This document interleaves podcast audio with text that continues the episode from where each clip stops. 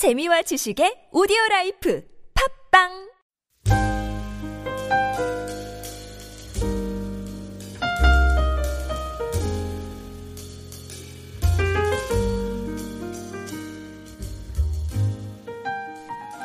어, 우리는 살다 보면 어, 날 바라보는 관점이 다양하게 존재하는 것을 발견합니다. 어, 나라는 사람은 혼자인데 하나인데 부모님의 관점, 배우자의 관점, 어, 회사의 관점, 친구들의 관점에 따라서 평가가 달라집니다. 어떤 평가는 좋고 어떤 평가는 안 좋을 수 있습니다. 어, 인생에서 성공하려면 어떤 관점을 취해야 하는지를 알아야 합니다. 나에 대한 평가는 다양하지만 내가 어떤 평가를 취하느냐에 따라서 내 인생이 변하기 때문입니다. 오늘 본문에 보면 이스라엘을 바라보는 세 가지 관점이 제시됩니다. 어, 첫째는 세상의 관점이고 두 번째는 이스라엘이 스스로 바라보는 관점이고 세 번째는 하나님의 관점입니다. 먼저 세상의 관점입니다. 오늘 본문 1절을 함께 읽겠습니다. 1절입니다. 시작. 요단 서쪽의 아모리 사람의 모든 왕들과 해변의 가나안 사람의 모든 왕들이 여호와께서 요단물을 이스라엘 자손들 앞에 말리시고 우리를 건너게 하셨음을 듣고 마음이 녹았고 이스라엘 자손들 때문에 정신을 잃었더라. 아멘. 어, 세상의 관점에서 이스라엘 사람들은 세상을 두렵게 하는 사람들입니다. 하나님께서 기적을 베풀어 주셔서 이스라엘 백성이 요단을 건넜습니다. 이 소식이 펴, 어, 퍼지면서 주변의 왕들이 두려워하기 시작했습니다. 정확히 말하면 이스라엘을 두려워한 것이 아니라 이스라엘과 함께하는 하나님을 두려워하였습니다. 여러분, 성도는 나의 실력, 나의 경쟁력, 내가 가지고 있는 것을 보여주는 사람이 아닙니다. 나와 함께 하시는 하나님을 보여주는 사람입니다. 우리의 신앙의 성공과 실패가 어디에서 결정되는가? 바로 내가 나를 보여주는가 아니면 나와 함께 하신 하나님을 보여주는가에 따라서 달라집니다. 하나님께서 함께 하시면 세상 사람들이 압니다. 저 사람은 하나님의 사람이구나. 창세기에 요셉이 있었습니다. 형들 때문에 노예, 노예로 이집트에 팔려갔습니다. 노예로 팔려갔지만 요셉 주변에 있는 사람들이 다 압니다. 저 사람은 하나님이 함께하는 사람입니다. 다니엘이 포로로 바벨론으로 끌려갔습니다. 그런데 그 주변에 있는 사람들이 다 압니다. 저 사람은 하나님이 함께 하신 사람이다. 그래서 비록 노예였고 그리고 포로였지만 사람들이 함부로 대하지 않습니다. 여러분 우리의 신분은 하나님의 임재로 결정됩니다. 여러분의 삶을 하나님과 동행하는 데 집중하도록 하십시오. 하나님이 드러나실 때 우리는 세상의 거룩한 긴장과 변화를 일으키는 하나님의 사람들이 되는 것입니다. 두 번째 관점은 이스라엘 스스로 보는 관점입니다. 본문에 잘 드러나진 않지만 1장부터 5장까지의 맥락을 보면 이스라엘은 요단강을 건넌 후에 굉장한 감격과 흥분에 쌓여 있었던 것 같습니다. 이스라엘은 시스템이 지배하는 나라가 아닙니다. 미국은 민주주의라는 시스템이 지배하는 나라입니다. 근데 이스라엘은 지도자 한 사람이 나타나면 그 지도자 때문에 변할 수 있는 민족입니다. 그래서 위대한 지도자가 있으면 이스라엘도 함께 위대해집니다. 모세라는 위대한 지도자가 나타나면 이스라엘도 위대해집니다. 요셉이라는 위대한 지도자가 나타나면 이스라엘도 위대해집니다. 다윗이라는 위대한 지도자가 나타나면 이스라엘도 위대해집니다. 여호수아 1장에서 여호수아는 이스라엘의 지도자로 지명되는 과정을 어, 거치고 있습니다. 그런데 여호수아 1장의 정황을 놓고 볼 때 처음에 여호수아가 리더가 될 때 그 마음이 굉장히 두렵고 떨리는 마음들이 많았습니다. 그런데 그때 이스라엘이 어떻게 합니까? 1장 17절과 18절을 함께 읽어 주십시오. 여호수아가 떨리고 두려워할 때에 이스라엘 백성이 여호수아에게 했던 행동입니다. 시 우리는 시작 우리는 범사의 모세에게 순종한 것 같이 당신에게 순종하려니와 오직 당신의 하나님 여호와께서 모세와 함께 계시던 것 같이 당신과 함께 계시기를 원하나이다. 누구든지 당신의 명령을 거역하면 당신의 말씀을 순종하지 아니하는 자는 죽임을 당하리니 오직 강하고 담대하소서. 여호수아가 두려워할 때에 이스라엘이 아주 강력한 지지를 보냅니다. 그리고 여호수아에게 리더십을 부여합니다. 그리고 충성을 맹세합니다. 그리고 얼마 뒤에 그들이 지지했던 여호수아가 모세처럼 모세가 홍해를 갈랐던 것과 똑같이 요단 강물을 가르게 됩니다. 바로 그때 이스라엘의 심정이 어떻겠습니까? 어, 위대한 지도자의 등장으로 감격과 흥분이 있었을 것입니다. 그래서 4장 14절 요단강을 바로 건넌 다음에 성경은 이렇게 기록합니다. 이스라엘이 여호수아를 모세처럼 두려워했다. 즉 스스로의 관점에서 볼 때 이스라엘은 모세 때와 똑같이 위대한 지도자를 만났고 그 위대한 지도자 때문에 우리도 위대해질 수 있다라는 흥분과 감격, 기대들이 있었던 것입니다. 그러니까 객관적으로 주관적으로 보면 지금 이스라엘의 상황은 굉장히 성공한 상태에 있습니다. 온, 온 세상이 이스라엘이 하나님의 백성인 것을 압니다. 모세처럼 위대한 지도자가 있습니다. 좀 더 확실히 말하면 이스라엘에게는 부족한 것이 없는 거예요. 영적으로, 물질적으로 부족한 것이 없습니다. 그런데 이, 이 풍성한 상황, 이 성공한 상황을 바라보는 또 하나의 관점이 있는데 하나님의 관점입니다. 하나님의 관점, 하나님의 평가는 이스라엘의 객관적이고 주관적인 평가와 조금 다릅니다. 다 함께 오늘 본문 5장과 7, 5장 9절을 읽겠습니다. 5장 9절입니다. 시작.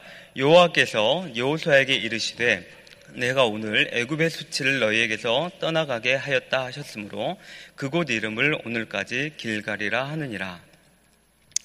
그렇게 대단해 보이고 강해 보이는 이스라엘 안에 수치가 있었다는 것입니다. 상처가 있었다는 것입니다. 다시 말하면 지금 이스라엘은 겉으로는 강해 보이고 안에 상처가 없는 것처럼 보이지만 하나님의 관점에서 볼 때 이스라엘은 상처가 있는 상처받은 민족이라는 것입니다. 그런데 이 본문에서 받은 이스라엘이 받은 상처는 좀 특이합니다. 사람이 만든 상처가 아닙니다. 하나님께 받은 상처입니다.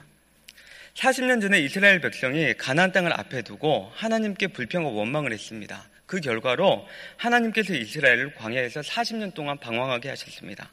심판입니다. 근데 40년 동안 아무 일이 없었느냐? 그냥 없는 아무 일 없이 그냥 시간만 지나갔느냐? 그게 아니고 그 40년의 기간 동안 이스라엘 백성 가운데 이스라엘 민족 가운데 아주 깊은 상처가 생긴 거예요. 그것은 뭐냐면 우리는 하나님께 심판받은 민족이다라는 상처가 생긴 것입니다. 오늘 본문은 할례에 대해서 이야기하고 있는데 이 할례가 이 상처의 아주 대표적인 상징입니다. 우리가 다 아는 대로 할례는 하나님의 백성입니다. 라는 그 상징을 의미합니다. 그런데 40년 동안 할례를 못한 거예요. 이것은 이스라엘에게 엄청난 영적인 수치입니다. 예를 들어서 집에 아들이 태어났습니다. 근데 아버지가 그 아들에게 먹을 것도 주고 보호해주고 다른 것을 다 공급해줘요. 근데 그 아들을 공식적으로 내 아들로 인정을 안 하는 거예요. 공식적으로 등록을 안 하는 거예요. 근데 나중에 어릴 땐 몰랐는데 그 아이들이 큰 다음에 이 사실을 알았을 때 그 마음의 상처가 어떻겠습니까?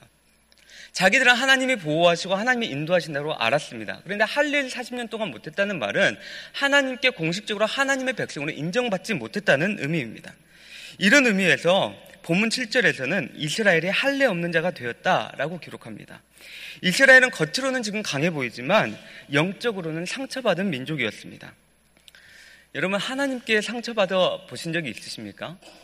우리는 하나님을 보통 사랑이 풍성하신 하나님, 위로하신 하나님, 치료하신 하나님, 이렇게만 생각합니다.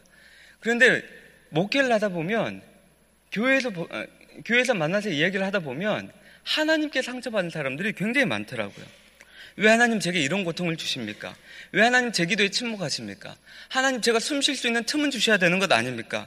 하나님 왜 저 사람을 축복하시고 나에게는 이렇게 가혹하게 대하십니까? 하나님께 상처가 있는 거예요. 물론 하나님은 좋으신 하나님이십니다. 우리가 실수하고 잘못해도 하나님께서 도와주시고 그 싸매시고 위로하시는 하나님이세요. 그런데 사실은 이 상처가 우리의 잘못과 우리의 실수 때문에 비롯됐다고 하지만 그럼에도 불구하고 하나님과의 관계에서 생긴 상처는 우리의 마음을 아프게 합니다. 우리의 영을 힘들게 합니다. 여러분 사람에게 상처받으면 기도하면 됩니다. 그런데 하나님께 상처받으면 기도도 안 돼요. 말씀을 해도 말씀이 들어오지 않습니다. 그렇게 어떻게 하면 우리가 이 하나님과의 관계에서 생긴 영적인 상처들, 위기들을 회복할 수 있을까? 그 답이 오늘 본문에 있는 할례, 할례에 있습니다. 여러분, 할례는요, 내가 약해지는 시간입니다. 내가 무기력해지는 시간이에요. 내가 힘이 있어도 힘을 빼는 시간입니다. 세상과 구분되는 시간입니다. 하나님 앞에 머물러 있는 시간입니다.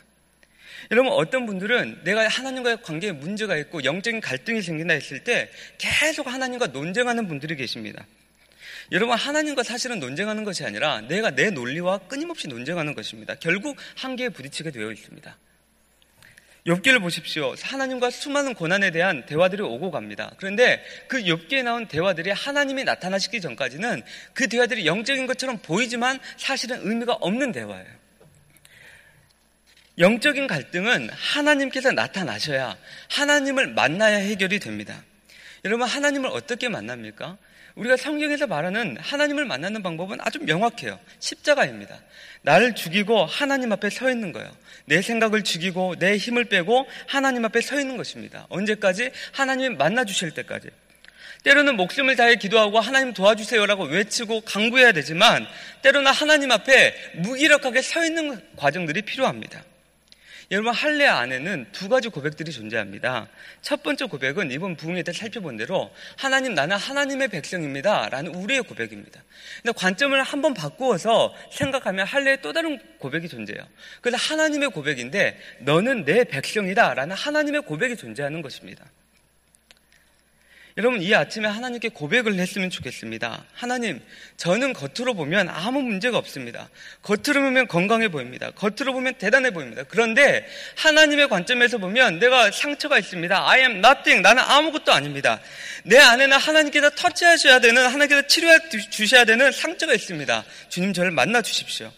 그리고 내 안에 많은 생각들이 들어올 것입니다. 하나님께 내 상처를 꺼내놓을 때 내 안에 많은 생각, 많은 논리들이 들어와요. 그래 그 논리들과 그 생각 중에서 다 버리고 하나의 생각을 딱 붙잡는 것입니다. 그게 할례에 나와 있는 고백입니다. 나는 하나님의 백성입니다.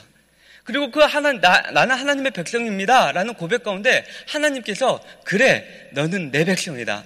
그래, 내가 너의 하나님이다. 라고 하나님이 말씀해 주실 때까지 기다려야 되는 거예요. 그렇게 그 하나님의 음성이 들리면 그 음성이 들리는 순간에 우리는 회복되게 됩니다. 말씀을 정리하겠습니다. 세상에는 나를 바라보는 관점들이 많이 존재합니다. 세상에 나를 바라보는 관점, 내가 나를 바라보는 관점. 그러나 정말 우리가 집중해야 되는 관점이 무엇입니까? 여러분, 미국 생활 하시면서 비즈니스 조금 잘 된다고, 사람들이 조금 인정한다고, 교회에서 사람들이 조금 칭찬한다고, 아니면 사람들이 조금 상처받는 말을 한다고. 여러분, 그런 관점과 그런 생각들은 다 일시적인 것입니다. 사람의 생각과 평가는 시간이 지나가면 다 사라지고 변하게 되는 것입니다. 그래서 의미가 없는 거예요. 하나님의 평가는 일시적인 게 아니라 장기적입니다. 영원합니다. 그래서 하나님의 평가에 집중하셔야 되는 것입니다. 여러분, 하나님의 관점에서 여러분은 어떤 상황이십니까? 십자가 앞에 오늘 아침에 날 내려놓고 나에게 말씀하시는 하나님의 음성에 귀를 기울여 보시기 바랍니다. 하나님께서 분명히 말씀하십니다. 매일 아침 말씀하십니다. 하나님께서 성령을 통해서 끊임없이 말씀하시는 공통적인 고백이 있습니다. 너는 내 백성이다. 나는 내 하나님이다. 이 음성을 들을 때에 우리는 겉으로만 강한 사람이 아니라 포장만 잘 된 그리스도인들이 아니라 영적으로 강력한 세상을 변화시키고 진동시키고 거룩한 어, 긴장감을 불어넣는 하나님의 군대가 될 줄로 믿습니다. 다 함께 기도하겠습니다. 하나님, 세상에는 우리를 평가하는 수많은 생각들이 존재합니다. 성령님 이 시간 우리의 생각을 붙잡아 주시옵소서. 하나님의 관점에서 나를 점검하고 나를 내려놓는 은혜를 허락하여 주시옵소서. 그래서 겉으로만 문제없다 하지 않게 하시고 겉으로만 사람들 앞에서 웃지 않게 하시고 겉으로만 대단해 보인 척 하지 않게 하시고 하나님 앞에 온전한 그리스도의 군사들이 되게 하여 주시옵소서. 예수님의 이름으로 기도합니다. 아멘. 오늘은 나라와 지역사를 위해서 기도하는 날입니다. 먼저 우리가 사는 미국을 위해서 기도할 때는 하나님 이 나라가 잃어버린